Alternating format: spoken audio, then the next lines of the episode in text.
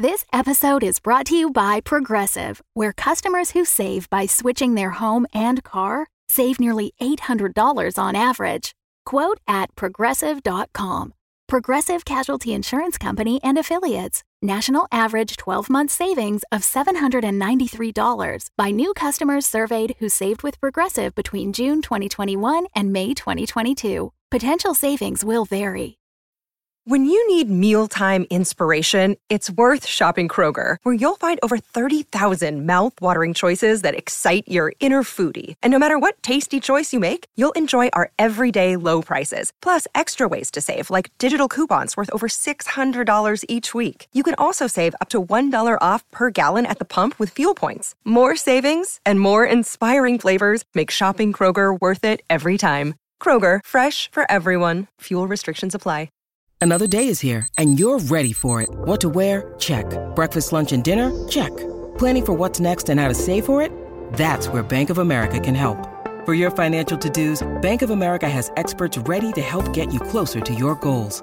Get started at one of our local financial centers or 24-7 in our mobile banking app. Find a location near you at bankofamerica.com slash talk to us. What would you like the power to do? Mobile banking requires downloading the app and is only available for select devices. Message and data rates may apply. Bank of America and a member FDIC. Hello, listeners. We're continuing our one-shot adventure, Blood Pact Requiem.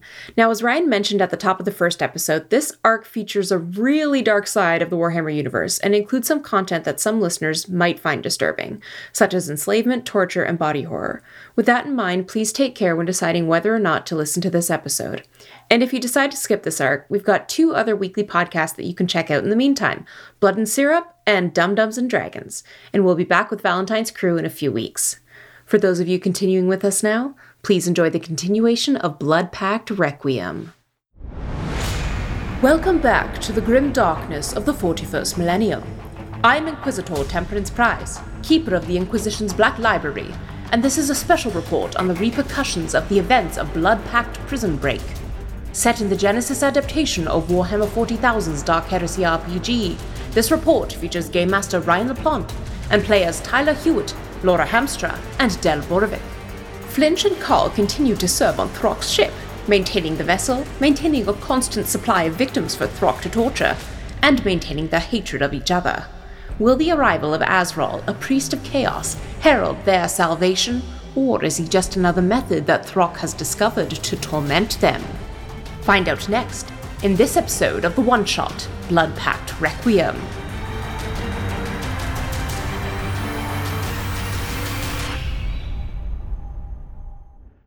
Azrael's goal has been revealed to both Carl and because Flinch hears and sees all, hears specifically, sees all in person, hears all throughout the ship.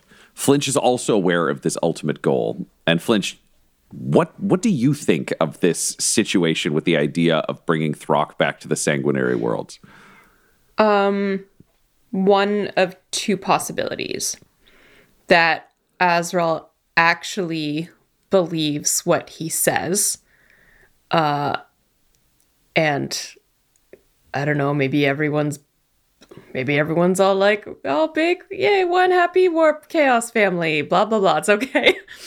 or Azrael is using Carl's beliefs to get a new hunting ground for Throck in the sanguinary worlds. Mm, so essentially, Azrael could be Team God's sanguinary worlds or could just be Team Throck. Yep. I mean, Throck's letting him stay aboard. Flinch doesn't know why. Yep, Flinch didn't hear that speech. So Yep. The days turn into weeks, turn into months. Azrael remains on board, and Azrael remains untouched by Throck. Flinch, would you ask Carl about this? Knowing that there are conversations between Carl and Throck that you can't hear, or would you just be taking this into observation because Carl seems unbalanced? Um. Yeah, Flinch will. Flinch wants to know what Carl thinks. Um. So. Flinch will say, Carl, what do you think? What do I think about what, traitor? This, this, this This at this Azrael.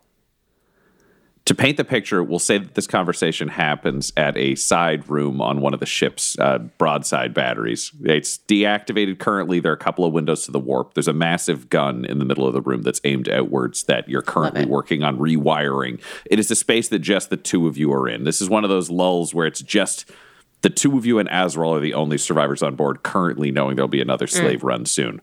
But this is where this conversation takes place, just so you have some environment. Great.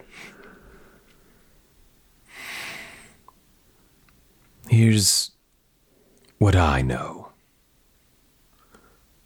I cannot trust you. I'm not ready to trust Azrael. And Throck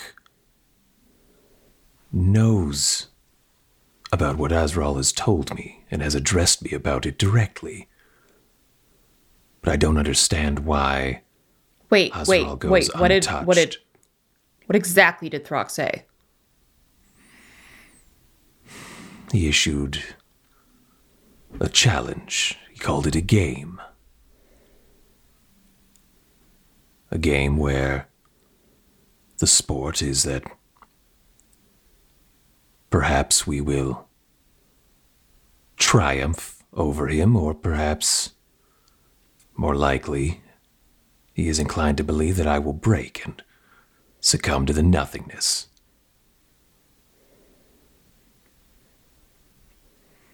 I don't know why Azrael can say such things, speak so brazenly, and not be flayed. Do Do you think he's working for Throck? I'm not going to tell you what I'm thinking at all. Well, I think that's a possibility. Noted. And then Flinch turns back to I was work. going to say, yeah, just anything else, traitor? And she like hisses at him. and you go back to your spiteful work. Uh, and over the following months, Carl, you begin to realize as your torture sessions continue, uh, continually, punishingly, Azrael remains unharmed, as does Flinch. But Throck is now pointing out that Azrael is telling you that there are gods, but Azrael isn't saving you. The gods aren't saving you. It's his decision whether you feel pain or you feel joy or you feel anything. It's not up to the gods. It's not up to anyone else. Can you roll me either a discipline or cool check to try to resist this force over time? What is the difficulty, sir? Difficulty will be four. Four purples, then? Four purple. Okay. Uh, and sorry, that was uh, willpower, you say? Like uh, discipline? Yeah, yeah. Discipline or cool, whatever you prefer to use. I don't know how I'm. Azrael, would you be helping, trying these. to help him endure, like visiting him, talking to him about faith, things like that? Or what would your take be knowing that this is happening? Throck is not someone who's inclined to hiding what Throck is doing. Oh yeah, yeah. I think Azrael after torture sessions or anytime Carl's feeling down, he would definitely down. Yeah. Yes. Anytime I got those Tuesday blues. Yeah, I think he would be big time leaning into talking him through it in a way of like, you know, like the yes, the pain, yay, you know, like basically just this is all part of what the warp wants. You're feeding the gods with all of this every session. Just uh, All right, So- Carl, you get two boost for that, but I'm also going to give you two setback because it's exactly what Throck is telling you Azrael is going to do, which is to like tell you that the pain has a purpose, but not actually assist you in any meaningful way. Can my tempered will ability reduce one of those setback dice? 100% yes. Okay. So one setback added to the pool then. Correct. I would like to use a story point Yep. because as tempting as it is to just fully believe Azrael's prophecy and just give myself over to the the will of the gods, this is the god's will and things like that. Um I think there is that nagging doubt that this is just setting me up to get hopeful to like completely break me later. I think the doubt is the only thing that would keep me safe if this were all crushed. Yep. So it's like I need the doubt to survive right now.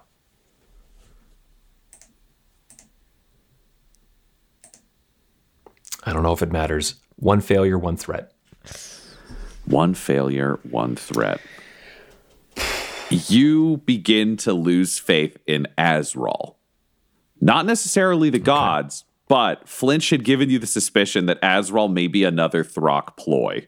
Could it be that Throck brings you a fake priest, sets you up to trust them, and then reveals that they don't believe in anything too, and your journey is just more hollow?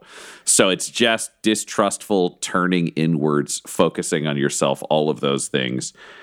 And because you are still stubbornly resisting him, Throck removes your face permanently. Whoa. So your face is just exposed musculature, skin, and bone.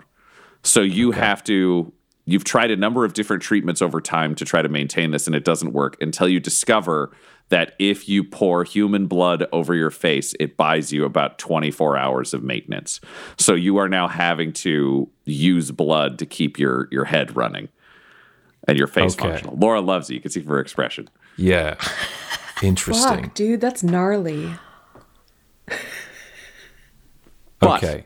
as this continues, you all start to gain further access into the ship.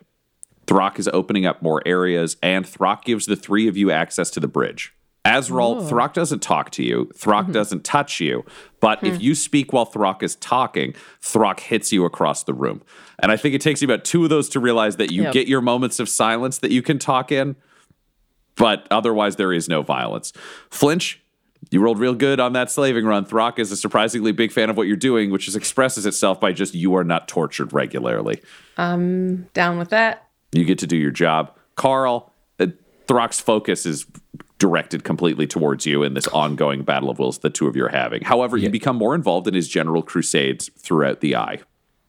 And because of your interest in the gods, Carl and Azrael, Throck starts targeting champions of specific gods on an ongoing basis. He starts seeking out people who are committing the kinds of crimes that he's interested in that are also on the path to ascend.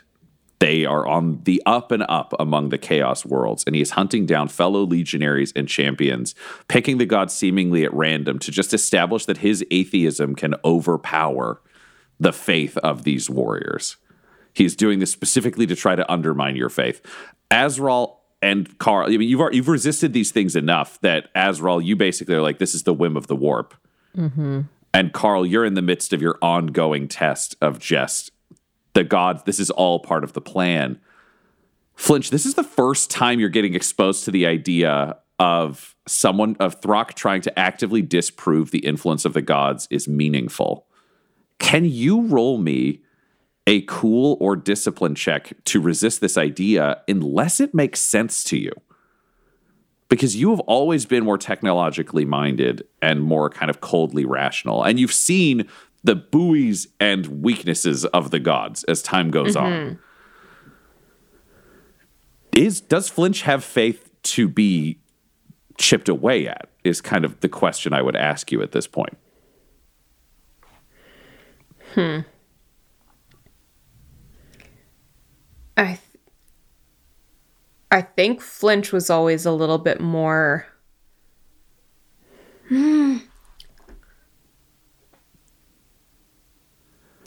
Like Carl's a convert to the religion, so he needs it. Flinch grew yeah, up Flinch in the was religion. born to it. Um, But it's also unlike the Imperium's religion that is very much like pray to the Emperor, and nothing happens. You've also seen the actual utility of demons and warp energy and sacrifices yielding things. There's a lot of it that's ritualized that doesn't, but there is some that does. Yeah, I I mean even yeah, I think Flinch is o- be open to the possibility that things aren't entirely as she understands them. But I think atheism like period is way too much of a stretch. There's no way that can be. All right. So, can you roll me a discipline or cool? And this is the battle for the idea of the gods having an active intent that they care about their champions in the space, that like praying to a god means that they're on your side, or the idea that gods are kind of these capricious, almost Xenos entities. They're just a warp entity that doesn't give a solitary fuck. So they're not, you can use them, but you shouldn't pray to them. Right. Okay, I'm gonna. Mm, I think. Mm, I don't know what those sounds mean, so I don't know how those will affect the die rolls. I.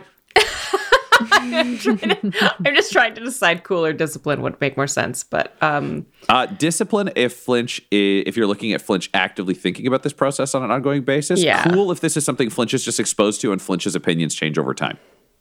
uh, no discipline. Flinch would. Yep. Uh, yeah, gather information over time. And what did you say the difficulty was? Difficulty will be four.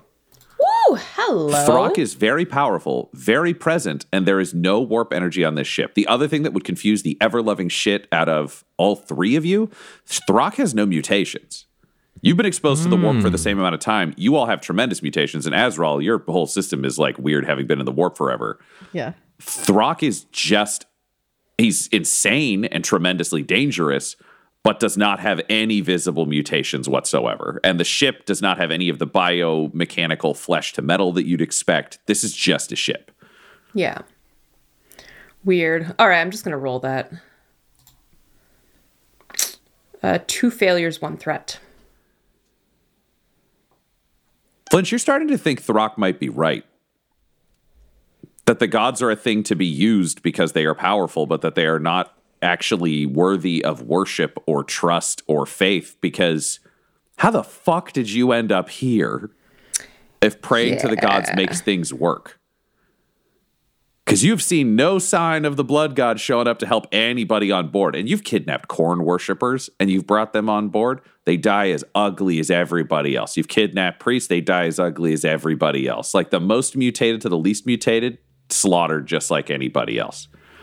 You've seen no sign that the gods actually being a god's champion has any bonus other than drawing attention in this hellish place.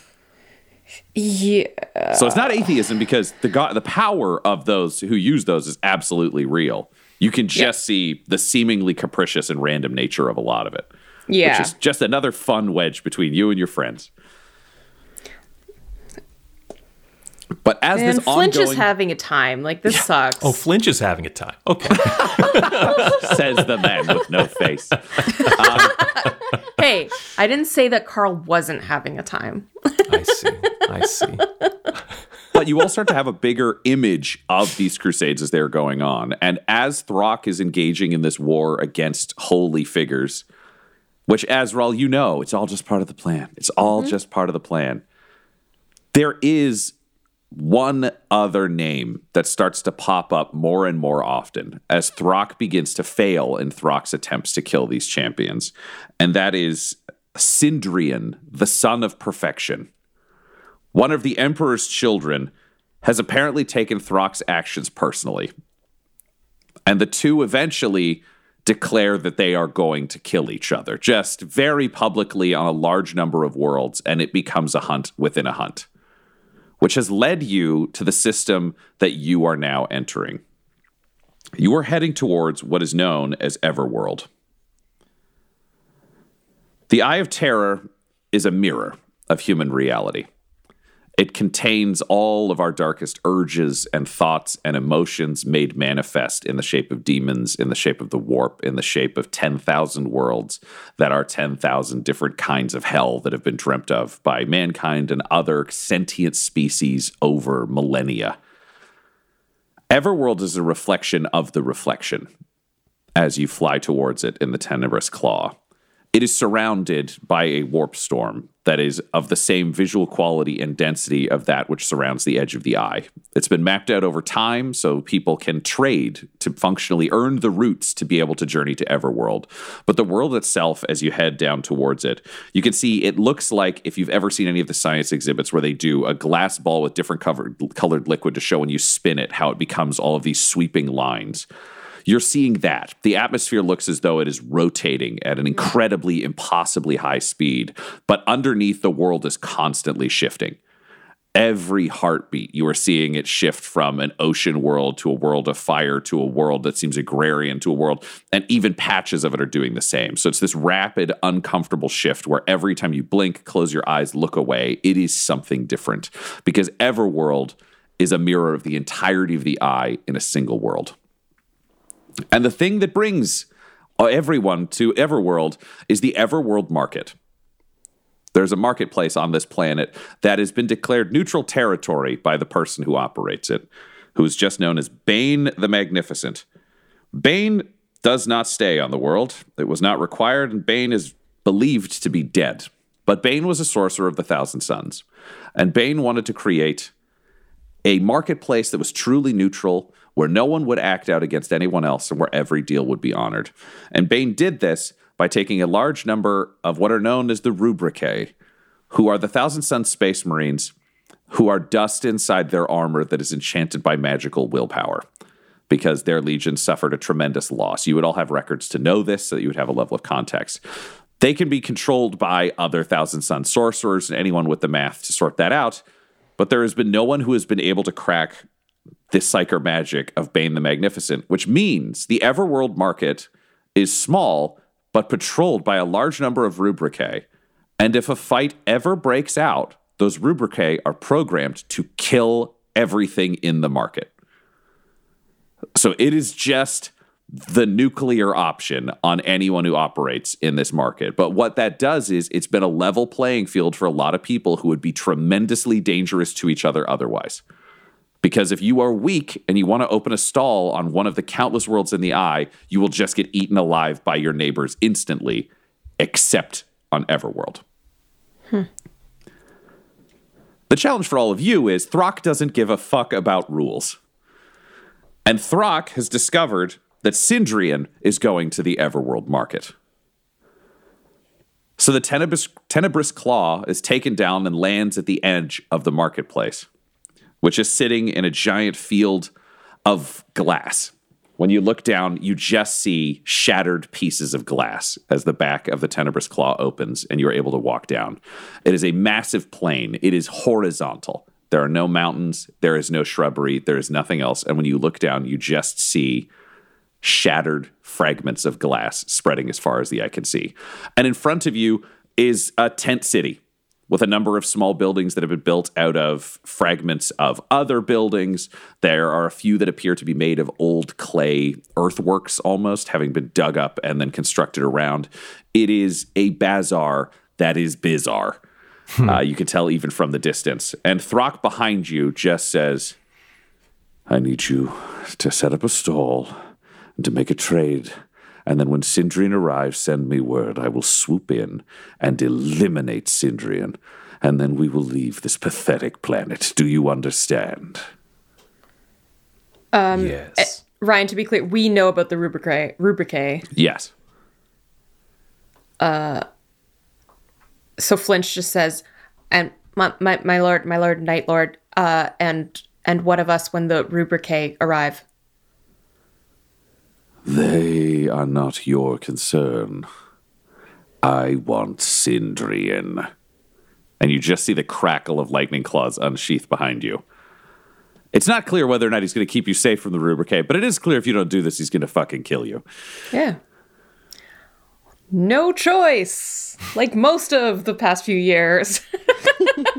so he gives you the warp beacon that he used to summon the Tenebrous Claw as something that Ooh, you can put up okay. as to trade, and he sends you in. So your job is just to locate Sindrian.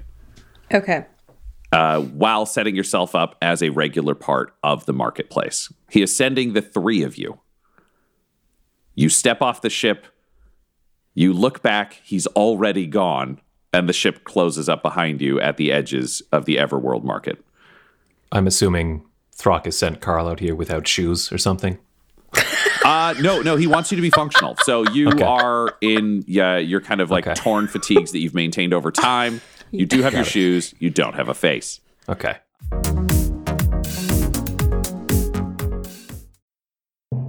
Greetings, fellow servants of the Emperor. It is I, Inquisitor Lucius Valentine, and I am here to call you to step forward and serve the Emperor as part of his immortal and blessed host. It's a great day for you to join a Patreon. That's right, patreon.com slash dumdumdice is the perfect place for you to fund our little forays into saving, let's just say, the Golden Throne and all of humanity. Now, I know the thing that you're wondering is what's in it for me? Because, and I mean this as pleasantly as possible, you're absolute heretical scum. What I'm hoping for all of you is that you can redeem yourselves by receiving ad free feeds where you are no longer plagued by random temptation, but instead can focus your attention purely on the Emperor. You can gain this ad free feed for only $5 a month and receive other feeds as well to other alternate realities. If you go to patreon.com slash dumdumdice, it's for the Emperor and will save your souls.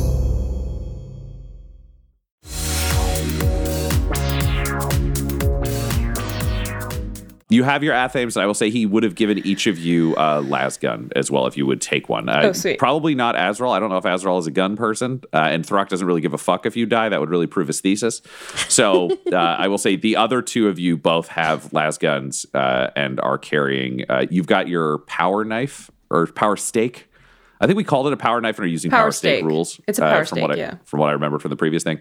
Um, and then Carl, uh, if there was an upgraded like weapon you wanted, Throck is not worried about that. I think you cha- carried a chain sword or chain axe before, maybe. Yeah, chain axe, I think. Great, Uh, you would have an, another chain axe. There are definitely those on board, uh, and he would have permitted that. Okay. I don't have those stats anymore because we picked That's this. fine. We uh, can this we can chase that down. Um, We'll see what your strategy is and what happens. It'll it'll we'll all learn something. Um, and I will say that you both have enough uh, time and equipment to be able to put together kind of coats or whatever you want to wear. That you have the equivalent of a flak jacket, uh, kind of Imperial Guard standard Oh, light lovely. armor. It's not actual flak armor, but like you got a coat you ripped off of a dead guardsman or like something else that's there. Like it's been very pieced together, but has the overall effect. My soak is four now. That's so nice. with um with acid spilling forth from a critical wound um as my searing blood condition um Yes. would my missing face have that kind of going on like would i be able if if i needed to would i be able to have constructed or fashioned some sort of grotesque Acid that was more device? was more like utilitarian uh than ceremonial something to keep the acid in my head Uh, so instead of spilling out of my face. your face does not actively bleed as long as you're maintaining your blood treatments. Okay, so got it. consider it to be very first Hellraisery Frank halfway through the movie. Got Just it. imagine him with a whole bunch of tiny clamps. Yeah, like- Uh, yeah, I was just gonna Release grab them a, acid. grab a skull and put it over my skull like a like a helmet. Uh, also, you would have had time to fashion a grotesque if you wanted to. Um, Oh, that yeah, would be for sure, Either of our friends. I I would say, Flinch, you you don't get to have one. It's been destroyed if you've ever tried. Yeah, I don't, I don't get to cover these sweet tattoos. Carl, do you have one? yes, I do. Yeah. Great, you've And- built it in secret. What does it look like?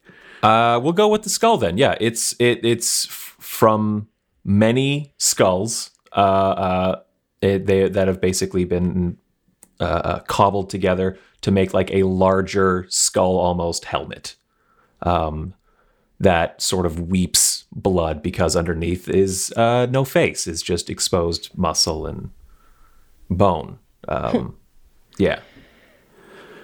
Great. You advance towards Everworld Market. Uh, I assume. Uh, is there anything you want to do as you're you're moving forward? Is there anything you're looking for specifically? Uh, what what is your plan? It is up to the three of you now. This this task was handed over to you, and you are unsupervised. Do we know anything more about Sindrian? Or just like Emperor's What- children, Throck hates him.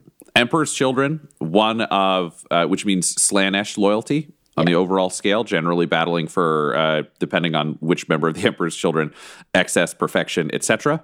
Uh, an extremely talented duelist, which you have begun to realize Throck also is. Uh, Throck does not throw himself into battles with large numbers of people. He tends to lean towards fear and terror to do that.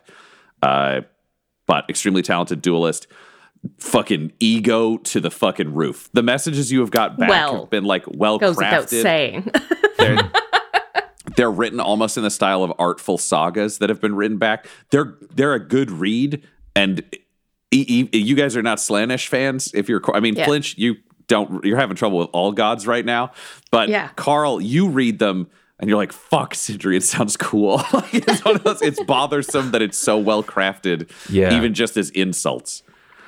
Um, it I think after all this time there's there is some allure to someone who can so brazenly oppose Throck without mm-hmm. you know horrifying reprisals. Yeah. So such yeah, such there- such there's a level of appreciation. sexy, weird. Yeah. Yeah. I have the weirdest boner right now.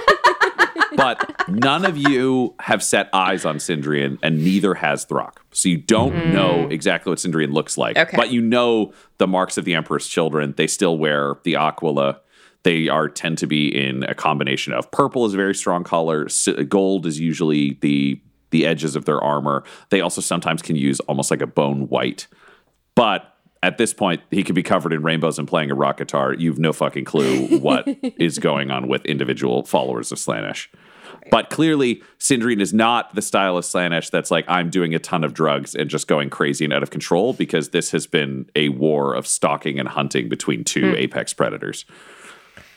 Yeah. I think Azrael, as soon as Throck is gone and before they even get into everything, he's going to just take a chill moment and just try to commune with the warp and be like, can I get a feeling for what might happen here or, or a zone that I should be putting myself in? Just like doing that open communication, like give me, give me, give me a sign out here, you know? Great. I think you've got an, a psychic power that in some way involves this. I do. I have augury, which is a divination mm. skill. So Yep. I'm gonna just try to do a little divinations.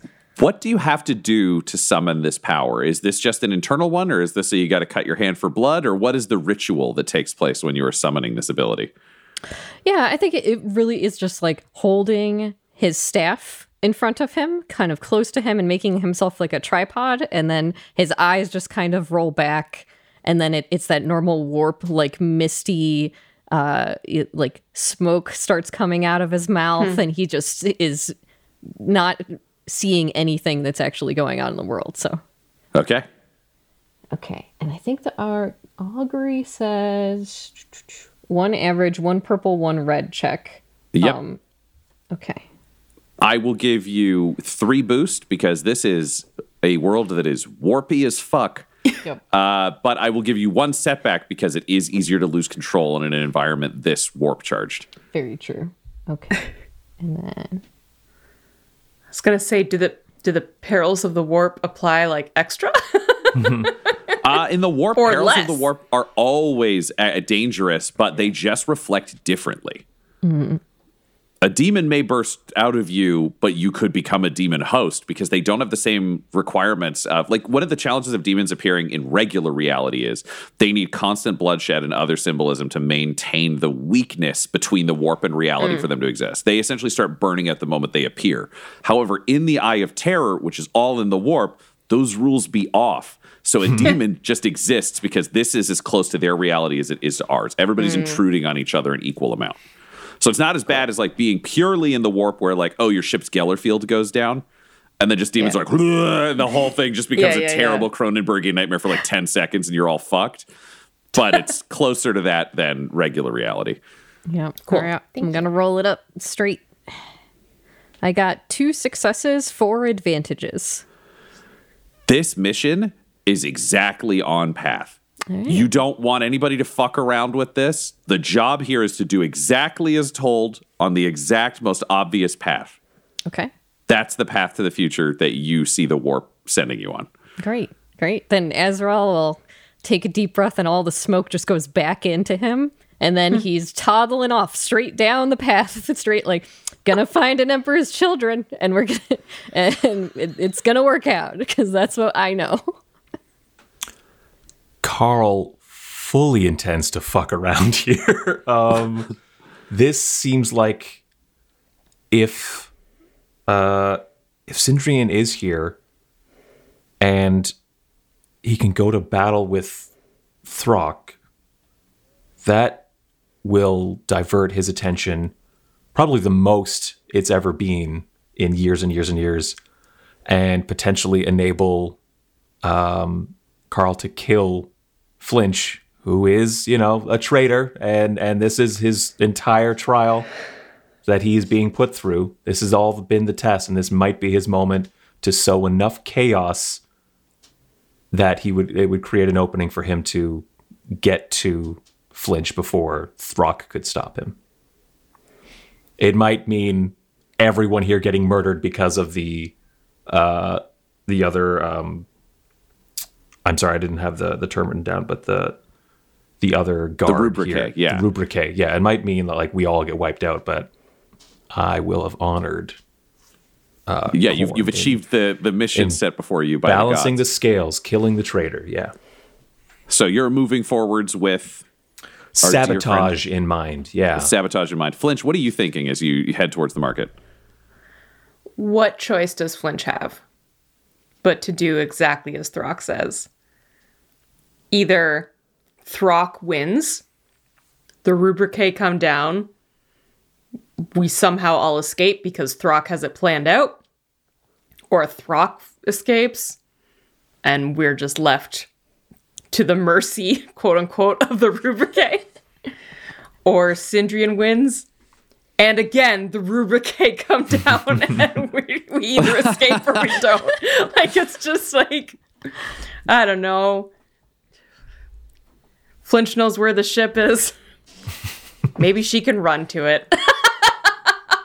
Valid. Valid. Valid. That's valid, kind of that's kind of it. Like there's just as always with Throck, not many options. Alrighty, so you are all heading forwards. As you look into the distance, what you can see at the end of the the planes of glass as they crunch under your feet, boots, as they are run, they bounce off of the bottom of all of the things dangling from Azrael. Uh, every time you look up, you see a different scene in the distance. You can see a world of raining blood. You can see a world of fire. You can see a hurricane. You can see a beautiful city of light. You can see an unholy church. Every time you look away or blink, the distance becomes something else. Every time you look from left to right, it's a different world. It's a different world. It's a different world. You don't see anything that suggests the Imperium. That's clearly not here, but you realize you are seeing reflections of all 10,000 worlds of the Eye of Terror in the distance. And you don't know if you walk towards one of them where you'll end up. But this marketplace seems to be steady and you're advancing through the glass, through the exterior tents, you're starting to see that this is a pretty bustling marketplace. Uh, it is also the the sellers of this are so much more pathetic than you're used to because again, they don't have to fight to maintain the space that they mm. are in because too much violence, everyone dies. So it's a large collection of low level mutants. You're seeing people with mutations that aren't useful or could be incredibly nightmarish to deal with. People whose skin is melting off of their body. You're seeing people who are in Beastman. There's Beastmen groups, but there are also a number of Xenos entities here that you would not have expected to see. You can see a clan of orcs that are trying to sell guns. You can see a number of Dark Eldar who are interacting from another one of the oh, booths shit. moving forwards. They're all here.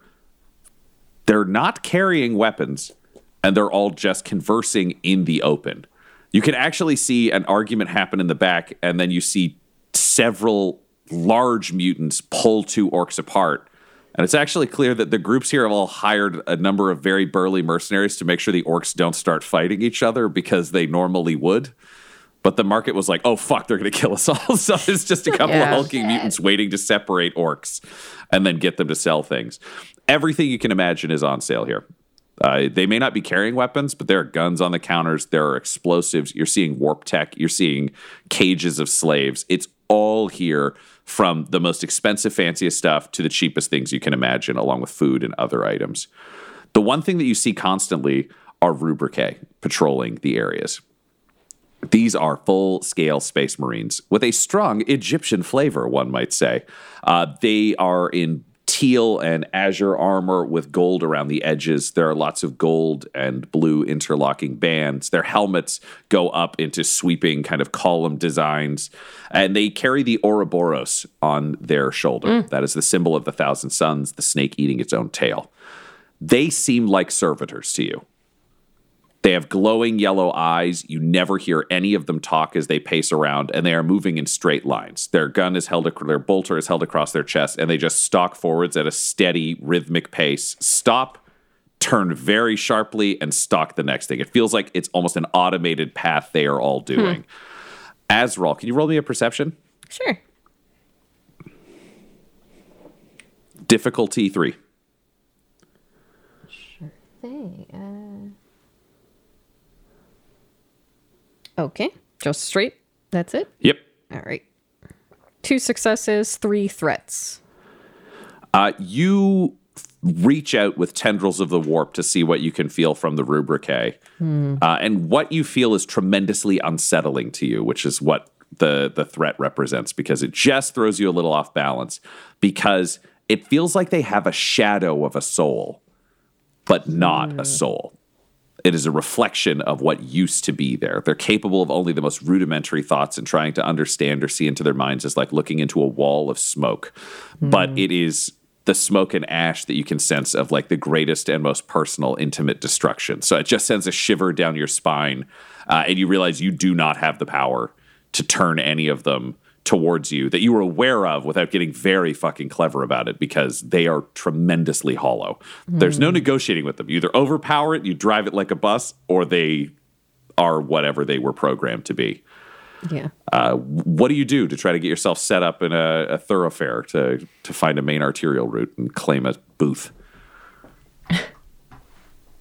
Carl would be would be yeah um, heading to the center of this market to see um, first to like take in as much as possible, but also to see if there is a a spot that we could set up where there's like more traffic, more odds of seeing um, Sindrian um, instead of you know off on the outskirts and just building building out. Yep. As you move towards the center, you start to see that there are three central buildings, all of which are very tall. Uh, one of them appears to have a bunch of mutant logos and icons on it. You can hear what you'd recognize as pound, which is sometimes known as twist music, but it is a specific kind of heavy metal, electronic, ugly as all hell uh, rave dance music coming out of this building. Uh, it is heavily enforced. There are very large, burly mutants outside. Uh, when you look to the next one over, you can see that it is a Beastman compound. You're hearing a lot of drumming from within it. These buildings are four stories tall, inconsistent windows, flashing lights from within. This one has a big bray stone at the very top of it, which you know is of religious significance to the Beastmen. You'd figured this out when you'd kidnapped enough of them because they'd come on board and basically build themselves a den and then all get murdered in it. Uh, but they would consistently do that. And then the third building has uh, the sigils of the dark, uh, the dark Eldar or the Drukhari, uh, which is their term for themselves. So the dark Eldar to you guys, because you guys don't know shit about the Eldar. um, but it bladed sigils. You can see security out front, a number of kind of like heads, skulls, things on pikes outside. There is a sopophoric musk that you can almost see surrounding the building. And what you realize as you approach this central thing is these are the entertainment buildings. These are the big bars, these are the nightclubs, these are the brothels, and you can see on the top of each building, there's the Braystone at the top of the Beastman building, and then it would appear to be that there is almost a patio bar on the other two as well. Uh, that you might be able to trade your way in and up to if you wanted to get the highest vantage point over the whole town. However, three different factions that you would have to approach as you went in. I would say Flinch is carrying the warp beacon, which is about the size of a briefcase. Uh, as we said, it's kind of companion cube sized. Right. Well, to Carl's eye, um, does he know that um, the Son of Perfection is likely a Slaanesh worshiper or yes, follower? yes, that would Yeah. be no question. Yeah. Okay. So then probably the entertainment um, building would be a, I guess, just a stronger chance of of seeing him or someone who follows him or something like that uh, would be there. So Carl would be inclined to to enter the um, the Dark Eldar uh, building. Great. Would you say that to your friends? Would you just go towards it? Which oh, I will say, Throck gave each of you the equivalent of like a pen with a red button on the top ah, that you all carry on your person, which is the like Okay. the locator beat beacon. You hit the button, it shows up on his his suit, fucking comes there and kills Sindrian. Okay. Did you say they were all entertainment buildings? Yes, all three of them seem to be entertainment. The Beastman one's a little bit more of a question mark. You can't tell if because their religious ceremonies tend to involve a lot of Yeah. rhythmic chanting, drumming, getting drunk, fucking. Like they're just kind of animalistic monster people. So it could be a nightclub or it could be a church. It's a real tough call with that particular species if a Braystone is involved. Hmm. So it's Beastmen, Dark Eldar, and Mutants. mutants. Uh, Carl would, would say to the group, um, It seems clear to me that the Dark Eldar faction would be our best bet at tracking down Sindrian. I say we try to gain entrance into their facility here. Have we anything to trade?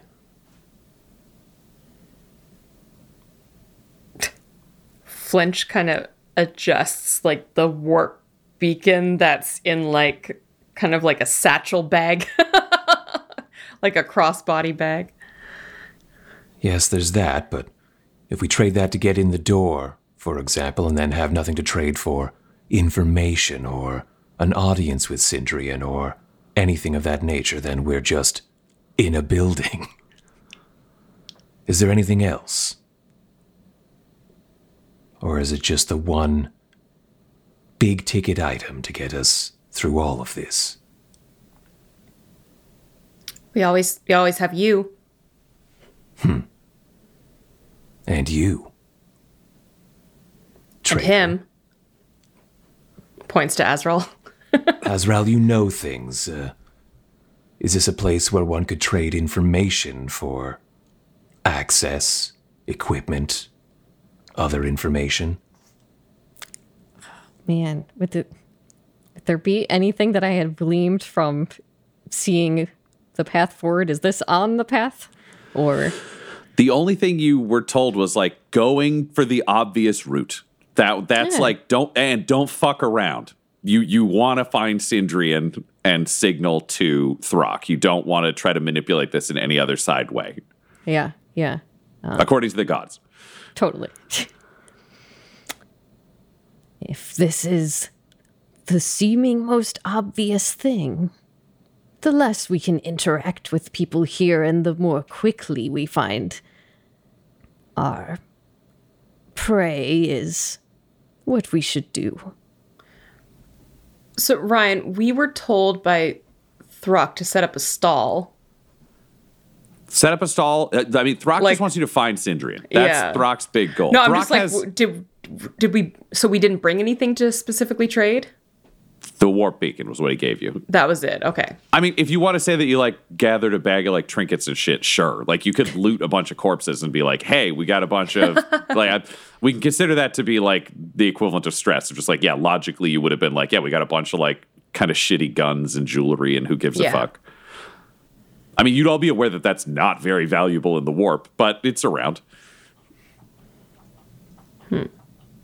Yeah, but these are So there you go, tall, Azrael. they're You're tall carrying a bag of shit. There we go. All right. this is a particularly pointy bone. El- Eldar liked stabbing things. Before we go in there, we should all agree that if we think we see Sindrian, we should make sure it's him first. You know what's going to happen to us if you call Throck prematurely for some other glamorous looking champion or someone who's lying for credit or, or clout. We should investigate a little further before spotting him and calling the beacon. Understood? I mean, I, I I don't have a history of jumping the gun. Are we on the same team here? Uh, are we? Yes, Say, we are you- all on the same team. Say, yes. Flinch, you've heard Carl say he's going to kill you in a mission from the gods like a hundred times over your Yeah. recordings from the ship currently. Like, Yeah. what? But Carl does not know you've heard any of it. it calls me traitor in every single interaction. That is true.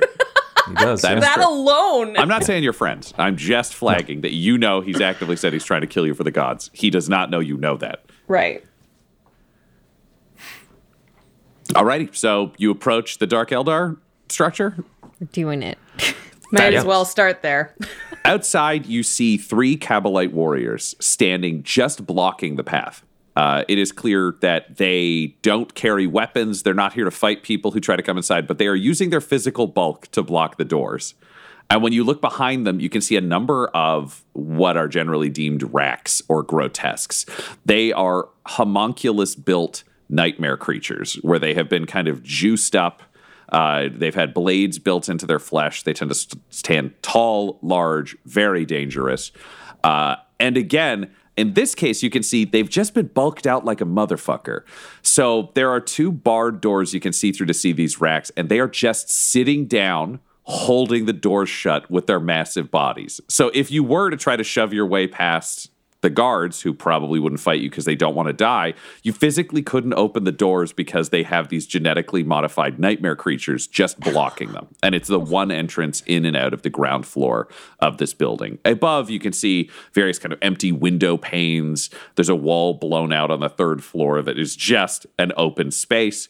Uh, but you are approaching. The Kabalite warriors themselves, they stand tall. They are super thin. We're talking Olympic runner, like professional marathon runner thin, but with a grace that is so far beyond even what we see as ballet dancers that it's almost unsettling. Everything they do is beautifully articulated, even if they stand, raise a hand, talk.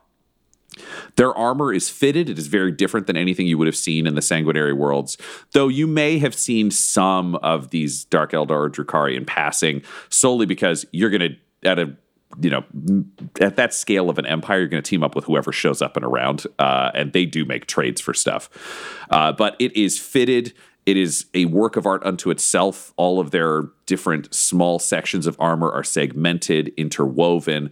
What you're seeing with this armor is that it's a combination of black, purple, and a shockingly bright blue. The label over the door is written in a number of languages. It's written very large in a curving, aggressive, vaguely creepy Dark Eldar script, but you also see it listed in Orc, a number of different alien dialects, a number that are runic and hard to look at that are very clearly written in a number of warp languages, and then you can see in uh, Gothic uh, that it this is the Cabal of the Envenomed Rage is the group that owns this building. The three guards out front are all standing in full helms. They look down on you through eye lenses. You can't see their expressions, but you can feel the disdain and arrogance coming off of these three guards as they stand there. Who is going to lead this conversation? Who's at the front of the group? Carl, I think, would still be at the front unless anybody stepped up in front of him to take a shot. Carl is welcome to risk his neck in Flinch's eyes. And Azrael will be right next to Carl, and as they approach, he will just completely stand up. So he is a little bit taller looking now. Does he display the wings or are the wings still hidden? The wings are still hidden, but you can see he's got a bulk and this big stick, and he's just to Carl's shoulder side. Hello, pathetic apes. What can the Cabal do for you today? And more importantly, what can you do for us? Hello, we would like to gain entry here to peruse your surfaces and partake of the finest luxuries in the warp. And what is your offering for the Cabal? Uh, well, Carl would start with bag of shitty trinkets, uh, gesture to this sack that uh, Azrael is is holding, uh, uh, and say, uh, um, Spoils from raids done out in the warp. All for you, all for everyone here. And the Dark Eldar will step forwards and tilt their head down, looking into the bag, and then stand back and shiver as though something disgusting had happened in front of them. And they'll say, For that, I will permit you to look through a second story window from the outside across the street. Carl takes a beat and, and says, Which second story window? If you can get into the Beastman building, you can have yourself a very crude mon-keigh time. We are not here for a, crude time. We are here for elegance and decadence and beauty. Then offer us decadence and beauty. Hmm. Or something darker. Would you find beauty in a a tale or a prophecy? Carl, like, side eyes Azrael. We don't care for the whims of your gods, we care for pain and power. What can you offer?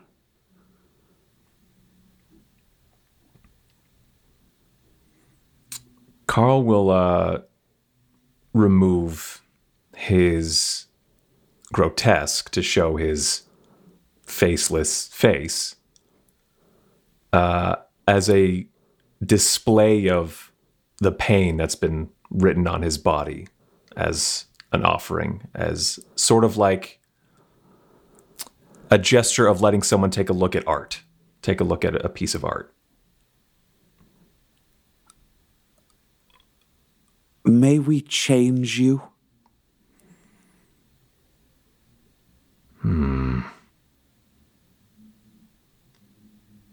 I offer three days inside this place in exchange for one change to each of you. Does Carl have any estimation of what change means to a Slaanesh worshipping beautiful monstrosity? Yeah, so you don't know like there's there's clearly some Slaanesh stuff. From what you know of the Dark Eldar, Slaanesh actually wants to eat all of their souls, so they're trying to get away from Slaanesh, but it's, there's a Oh, okay. strong draw there. Uh, you've seen the genetic nightmares inside the door. You do not know what that could mean. It could mean that like it's going to cost you because Yeah. it's got to be something that brings them pleasure and they worship pain. So you don't know what that pain will be, but it will be fucking bad. However, you're also smart enough to know that this whole city's going to get fucking torched soon. So you may be able to wait it out or you may not. You don't know when they'll collect. Yeah. I think if it's pain, Carl knows pain at this point. I think Carl thinks he can tough it out.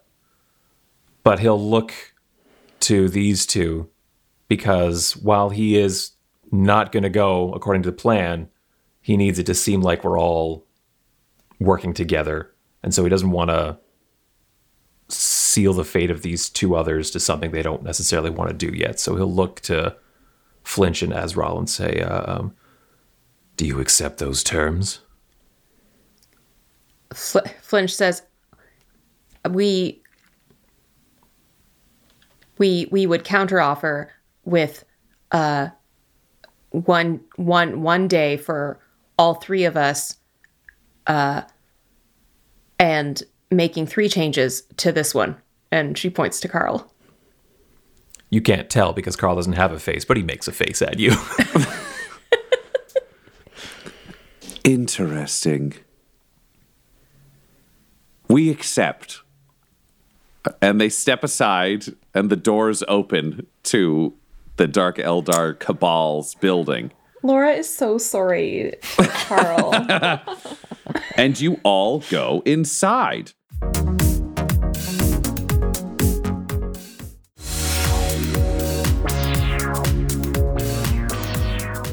There is clearly an elevator which has been built. Inside, it is very different than outside. From the outside, this place looked kind of bunk ass as you would expect it. But once you step inside, you begin to realize that this place has been highly decorated and highly invested in by the Cabal. You're seeing a large number of the different Dark Eldar and Drukhari themselves hanging out in the space, drinking different things. Their helmets are off. They have incredibly aquiline, beautiful faces, long flowing hair. You are seeing no mutations amongst any of the Dark Eldar themselves.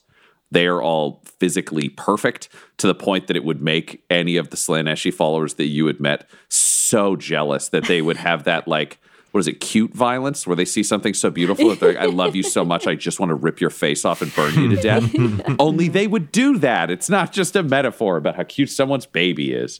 Uh, you are also seeing a number of people. It's like an opium den in here. People are just fucked up out of their minds from drinks from a large bar that you see very colorful liquids behind, but drinks are being served. You're seeing things being served that include uh, injector guns that people are blasting into their arms, and a number of drinks that come out smoking. And you're seeing people just inhale the smoke off of the glasses and lean back. There are mutants in here. You don't see any beastmen. You think that may be uncouth based on the descriptions that you got from uh, the Drukhari themselves. You're not seeing any orcs. None of that's there, but there is a rubrique in the corner of the room just overseeing the whole thing. Clearly, the rubrique don't allow any elements of the city to be not witnessed. So, do you know they don't? You don't get the chance to be like, come to the third story of my building in the non-violence world, and then just fucking shank a guy upstairs and make it happen. uh, Bane the Magnificent considered all of those details except his own mortality. There is an elevator. There are stairs. You know there are multiple stories to this building. There's the fourth floor at the top, and then there are the two more floors in the middle. This ground floor is floor one. So to be clear, one, two, three, four. I'm not doing five build five floors. It confuses the shit out of me. I hate ground one. It's just I hate that buildings exist that way, and I'm not doing that to you or me today. Okay. Uh, what is your plan? What do you want to do? I mean, it's it's information gathering time. Yeah. Is there uh, like a bartender? Is there someone who would be seeing Yes. a lot of patrons and a lot of people coming and going? There is absolutely a bartender uh, on this floor that you can go talk to. Uh, would you all go talk to the bartender? Would you split up? Do some of you want to check different floors? What's your your game plan here? Yeah, Azrael would want to go up and find some balconies or windows because both looking out, uh, like like looking in general in this place, but it has a feeling that getting that high vantage point and looking out both over the entire bazaar is is what Azrael is is feeling.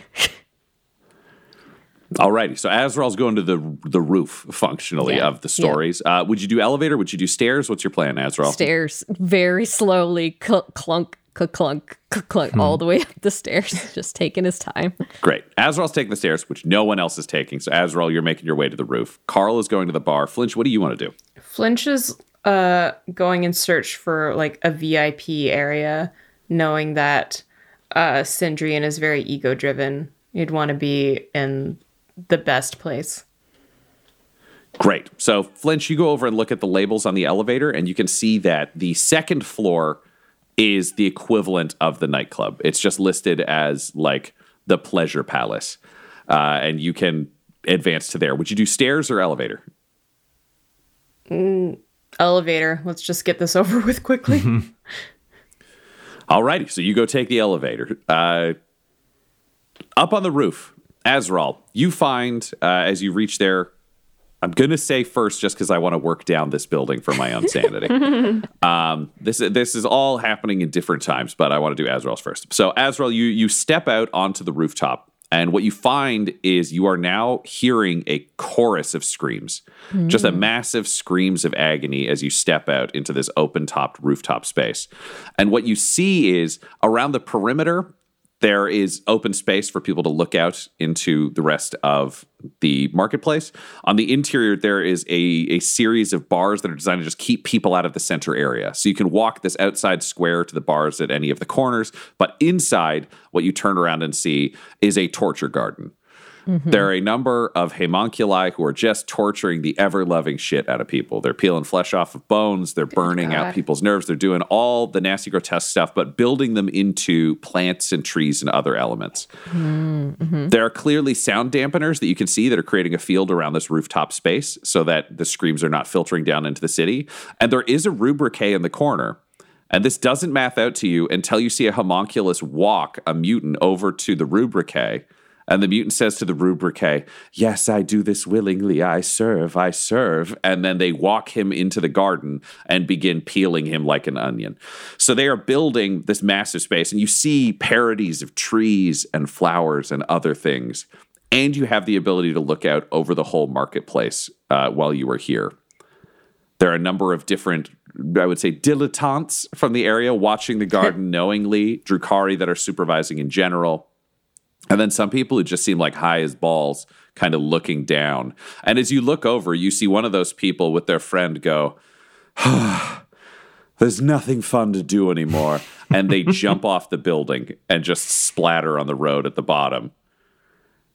But you see the Rubric on the roof look down to a Rubric that sees the body on the floor and nod. And then both of the Rubric go back to their roots and continue because there was no violence involved. What do you do on this roof, Azrael? Yeah, yeah. Gee, feel like Azrael. Azrael is feeling like this is all very checks out. This is just like point A to point B to point C of my day of just like, um, you know, this is more more of the same. The night look at all this consensual torture going on here. Uh, but Azrael, since can tell everybody on the roof none of these are the people we're looking for, Azrael will just find a nice you know, place on the edge of the roof, buffeted by these these screams, and is like, all right, I'm just gonna look with my eyes, but also kind of let my perception be open and and see if I can see this person, um, or or any anything drawing me in. Uh, of basically similarly to Ryan, wanting to work from top to bottom of being like, if I look out over this whole bazaar and nothing is drawing me in those directions, then I know we're in the right building and I can go back down. Yeah. And as you look out, you don't see anything that pulls you anywhere. You can actually see from this rooftop all of the major thoroughfares through the marketplace. And you can see when ships are landing at the edges and taking off. You can spot the paths that they are wearing through the glass to arrive. So this feels like a good, consistent place for you. Drinks here are free. Turns out it just costs you to get inside. Uh, would you like anything from their various wares? Is there anything Azrael would drink? You can see that there is uh, Psych, which is a drink that has appeared in a number of small places in the warp that I'm inventing, but I believe it would be true based on the Imperium's equivalents, uh, which is something that can enhance Psyker powers, but it increases the overall danger of using them because it just like juices a Psyker up. Yeah. Would you want that or just something more mundane? I think just something more mundane. I think especially being up here in Torture Garden Land, it would after after watching for a bit and be, be I'm assuming being offered refreshments, it would be like Oh, yeah, they're walking around serving, no yeah, question. yeah. It would just be like Azrael wants blood from the people being tortured, like directly there, because it feels like this is this is all helping the warp energy and and and his whole vibe. So it would just be hmm. consensual torture blood. Getting to Yep. sip on that would be just.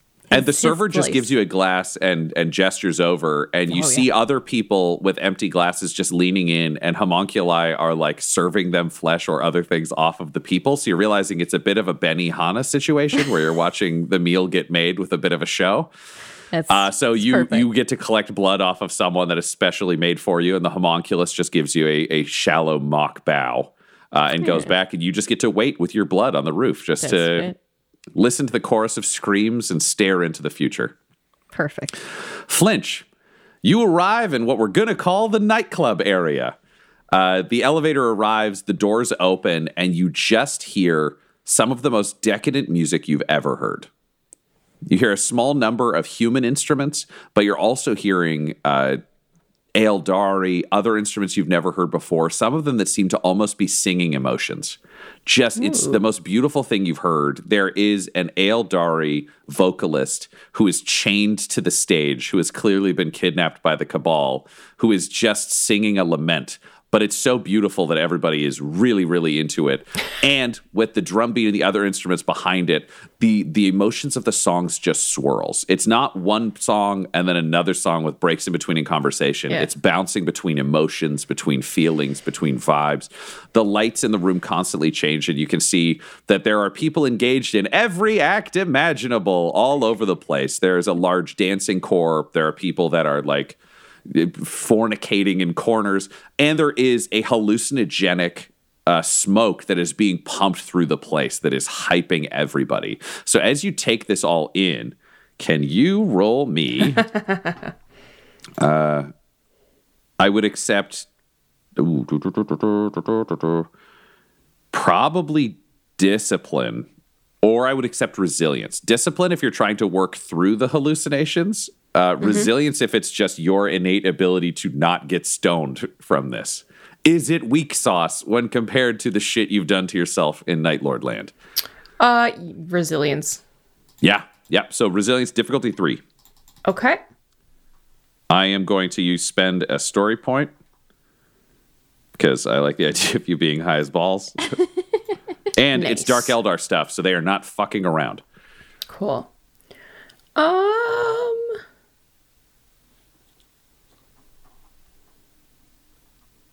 Uh, mm. I'm trying to think of whether I want to use a story point. How invested Flinch is in uh, actually finding this uh, Sindrian. Uh, I'm not going to use a story point, so I'm just going to roll. Great. One threat. One threat. You don't get completely wasted. It's not like you step into another world of intoxication. Um, you're not lost completely to hallucinations or visions, but nor are you someone who is completely in control of their senses. Imagine this is like you're experiencing synesthesia. When you look at people, you feel like you can see their emotions. It's just it's an altered state. You're in you're in the AR version of this. Uh, it is all quite pleasant, but it also vacillates between pleasant and horrifying pretty quickly. But it's an extreme roller coaster ride that you are just staggering through. So you're in every movie. Oh no, I'm high in a public space sequence. Yeah. Uh, you I'm, don't. see I'm high and my friends aren't here. Oh no. yeah, yeah. So uh, you don't see Sindrian right now, but there's a there's a large room, and Sindrian could arrive. Who knows? So would you stay at the bar? Would you sit down? What's your what's your plan now that you're super baked? Now that I'm super baked, I mean. Fuck, I guess just hang out for a bit. Uh, walk around. Is anyone looking forward to Sindrian's arrival? are there any preparations that are made for, you know, someone so wondrous? You see that there is room uh, with the chain that is attached to the singer for the ch- the singer to be removed from the stage. You also see from across the room that there is an empty throne. There is no one sitting there, but there's clearly like a VIP booth with a throne that is empty. well, I would like to investigate that. Great. You check it out. It has the the Dark Eldar equivalent of what appears to be a reserved sign. Like there are racks Yeah. that are just preventing people from going up there to sit. And there is a Rubric watching the room, as always, from the corner. Of course. Uh, Flinch just turns to the like the nearest body and points to the throne, and says, "Who who who's that for?" And the just says, Honored guest. Okay, who? Honored guest. Uh, Useless. Uh, Pushes the whatever it is aside. just talks to next the If next that's gonna person. happen for you. yeah, I, I hate to say, you just pushed a rack. So can you roll me an agility? Oh no. Difficulty three. Uh, oh wait, we'll we'll say what is it? Oh my god, this is the weirdest thing. Coordination. Yeah, it'll be a Coordination? coordination. Difficulty three. Good God. All right. Is that everything? Yep. Uh, two successes, one threat. Two successes. Uh, you managed to move. You managed to not catch your hand on any hidden blades. Uh, it's it's around them all. Uh, but the threat is you just have a wall of racks appear between you and this throne. You are not getting on this fucking throne because that is their concern is that you are trying to do this. You've gar- garnered attention from security. Flinch just puts her hands up in a like, "Hey, I'm not a threat." Um, and and says, "I just, I, I just want to know who sits on the throne. I just, I want who, who, who." Honored guest. Are, are is the honored is the honored guest gonna be here soon? No more questions. Flinch just okay, whatever. Just turns, walks away, goes So- to a corner of the room, and just folds her arms. So Just Flinch waiting. is Flinch is the grumpy person in the middle of the orgy, uh, Yeah. standing in the corner, grumpy. Meanwhile, downstairs, Carl, you approach the bar. There is a mutant bartender who is clearly was human once, but has four arms. So they have the ability to mix a drink with one side while also pouring a drink with the other. It's very impressive to watch, and there's almost a dance-like quality to it. It's it's very showy. Uh, what do you do? What do you say?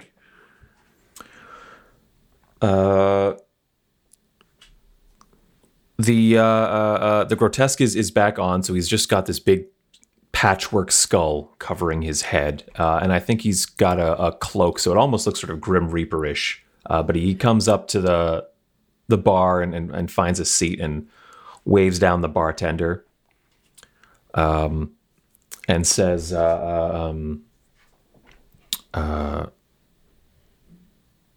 Get me something strong, but that will still enable me to keep my senses about me, would you?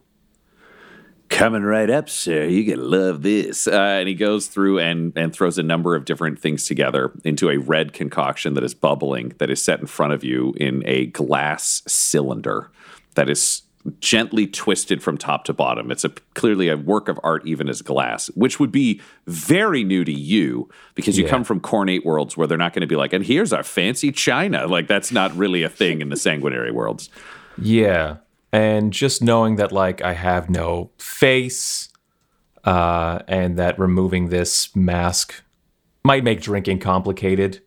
Uh Why don't we say also it's come got, from it's got an open, it's got an open mouth zone so that you can talk and drink. Well, I was going to say he'll just point to like someone else's straw and being from a sanguinary world not knowing what it is be like, "Can I get one of those?" Yeah, the bartender just twirls one around in a hand and plops it into the drink for you. uh and I'll lift it uh as a sign of cheers, take a sip. Does anything happen? Like I, I also Can you roll haven't me a had resilience? anything that's real food or drink uh, in possibly a decade or more. um, resilience. do, do, do. I might be looking at the wrong part. Resi- Resilience oh, there is we go. brawn. Yeah. Thank you. And I have no rank. Okay, so pop, pop, pop. pop. Difficulty four because you've requested something strong. Yes. All right. Uh, one success, three advantage. Uh, it does not affect you terribly much. Uh, what you do feel is all of your senses heighten slightly. Uh, but what that does mean is you can feel the temperature of the room more sharply. You can see, I mean, it doesn't actually affect your eyes because they're bionic, so that doesn't help you. Uh, you can hear uh, a little bit more cleanly, but also uh, you feel all of the pain from your various facelessness and my- elsewhere sharply as well. So clearly a strong drug that will keep you very fucking sharp, but in both good and bad ways. Okay. If you finish this glass, it's going to affect you. Okay. Uh, well, as I wince through that first sip, as as just everything gets heightened for me, um, I'll uh, I'll continue to try to speak to the bartender and say, uh, um, I'm looking for some information. You seem like the kind of person who would see a lot of folk come and go and pick up a lot of chatter. Would I be right in that assessment? I see a lot of things, and you know, sometimes people leave me things on the bar and they just make my life a little bit nicer. So, you know, I'm always happy to share a thing if somebody shares a thing. Oh, I have a big thing to share with you if the information is right. Wonderful. I have some information that I'd love to share with you if the thing is big. Let's um Let's do a quick little assessment then, shall we? I'll show you mine if you- you show me yours, big boy. and he's still yes. mixing drinks for two other people next to you. yeah. A And through gritted teeth, he says, uh, uh, colleague of mine is holding a warp beacon. And this warp beacon can be used to summon a sort of boogeyman, let's say. So, if you have any kind of enemies or anything like that, this is sort of a problem solver for that if it's activated at the right place at the right time. Now, you seem like a genial fellow, so I also understand that you may not have any immediate use for it, but it is an excellent bargaining chip for people with perhaps a bigger chip on their shoulder that you can provide to them for various favors and things like that. Does that sound of interest to you? Well, let's just say that I, you know, I may not need it, but I know some other buyers. I can put things in touch. I can grease some palms. I can make things good for Yes. you if you can make things good for me. So, yeah. Good, good. If you're promising me that beacon, I'll make it worth your while. I'll, I'll trade whatever you need. This is the part that's going to determine that. if if I can in fact give you the beacon, see the information I'm looking for is about a certain individual. A perfect individual. If you catch my meaning. Okay. Champion of perfection. Are we talking about Sindrian son of perfection? We are. Well, see, I've Sindri and I, we go we go way back. I've served him a lot of drinks. You know, he does what he does. And uh he's a VIP who's supposed to get here in about two hours. So maybe I could make a little introduction, trade a little warpy beacon, keep myself a little finder's fee, and you go off being friends. I knew you were just perfect when I saw you. I'll be right back with uh that item we discussed. And you just see the bartender's face grow really pale, and he's like, "Ah, I'm gonna miss you." Uh, and you turn around and find a wall of racks with a homunculus in front of them. And a homunculus is, and uh, they look elderly, restretched. The homunculus's face has clearly been separated and then restitched into like a top knot behind their skull, stretched back. They're in black, almost Hellraiser leisure, Hellraiser-ish leathers, covered in blades and saws and syringes. And the homunculus just says, "Yes, ah, you made a trade, and it's time to change. it's time to change." change and the racks grab you and you start getting hauled towards the elevator This episode of the one shot Blood Pact Requiem features Tyler Hewitt at Tyler underscore Hewitt on Twitter, Laura Hamstra at EL Hamstring on Twitter, Del Borovic at Deltastic on Twitter, and our game master, Ryan LaPlante at the Ryan LaPlante on Twitter. This episode's sound was edited and mixed by Laura Hamstra, and the one shot's logo was created by Decapitated Markers. This show's theme music is Gothic Trip with Thunderhorse by Damiano Baldoni, and our ads use the tracks No Control and Chiefs by Jahzzar, J A H Z Z A R, all available at freemusicarchive.org. When it comes to Dumb Dumbs and Dice, you can visit our website at dumbdumbdice.com, our Twitter and Instagram at dumbdumbdice, and our Facebook at facebook.com slash dumbdumbdice. We have merchandise available at redbubble.com slash people slash dumbdumbdice. And most importantly, you can join our Patreon at patreon.com slash dumbdumbdice. That's D-U-M-B, D-U-M-B, D-I-C-E. Ave Imperator, and death to all the heretics.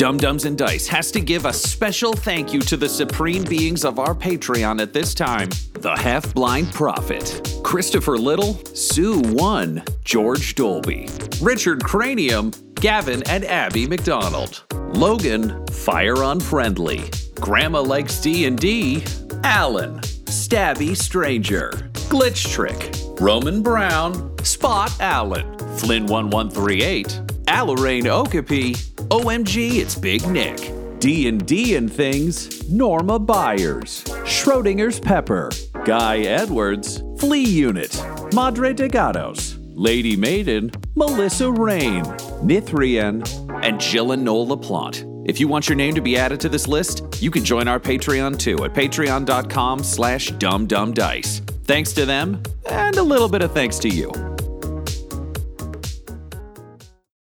The Fable and Folly Network, where fiction producers flourish. Welcome to the Strata. There's two of them following me. I know that for sure. Hand over the package and we'll let you go. You'll let me go? Oh, that's cute. Ah. The first bullet hits me in the chest, sends me staggering back a step. All right, you assholes.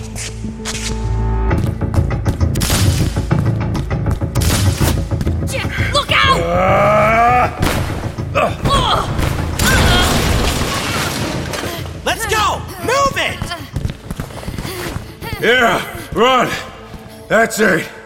And spread the word! Don't mess with Rust! Ever! Anyone who tries is gonna. Ah, forget it. The Strata. In a dystopian city, an aging courier is forced to go into business with an underworld ganglord in order to pay for the treatment that keeps him alive. Check out The Strata anywhere you listen to podcasts.